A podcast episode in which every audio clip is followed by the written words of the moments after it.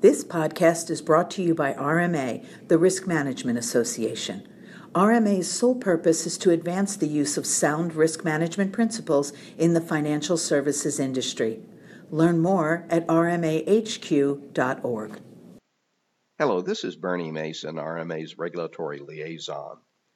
On December 3rd, the federal banking agencies, jointly with the Treasury Department's Financial Crimes Enforcement Network, or FinCEN, issued a statement to encourage insured institutions to consider, evaluate, and where appropriate, responsibly implement innovative approaches to meet their BSA AML compliance obligations in order to strengthen the financial system against illicit financial activity.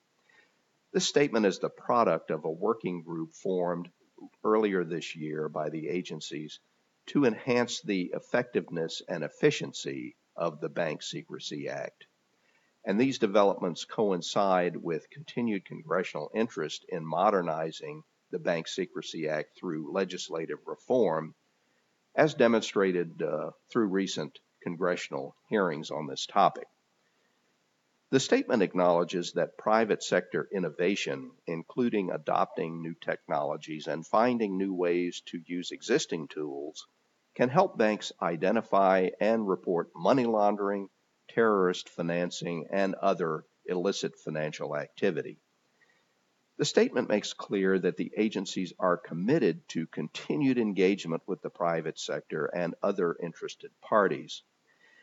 The agencies state that institutions maintaining effective BSA AML compliance programs will not be criticized for not pursuing innovative BSA AML compliance approaches.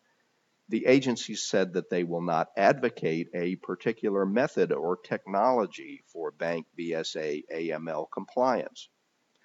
However, the agencies note that innovation has a potential to augment aspects of banks' BSA AML compliance programs, such as risk identification, transaction monitoring, and suspicious activity reporting.